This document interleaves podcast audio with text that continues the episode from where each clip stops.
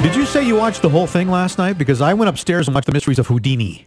I know you did. Actually, I watched about 80% of the Golden Globe No Awards. kidding. And I went in with into it with a bad attitude and then quite enjoyed it. Today's country, Froggy 92.9, Robin Johnson morning. I'm not a big fan of these kind of, you know, self-congratulatory shows.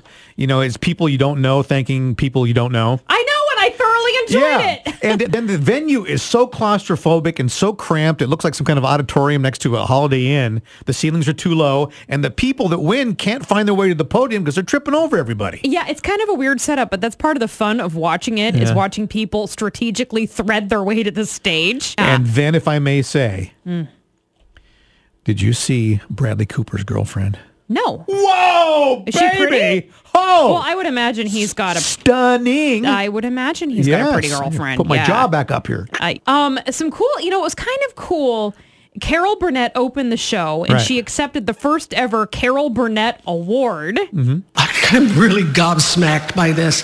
I, does this mean I get to accept it every year?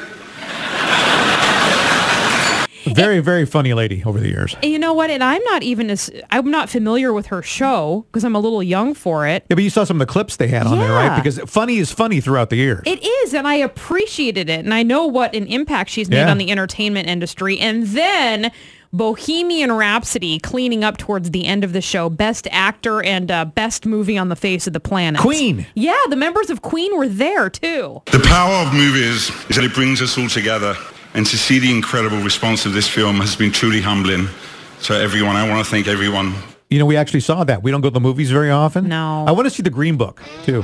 I want to Yeah. see that too. That's absolutely on the list.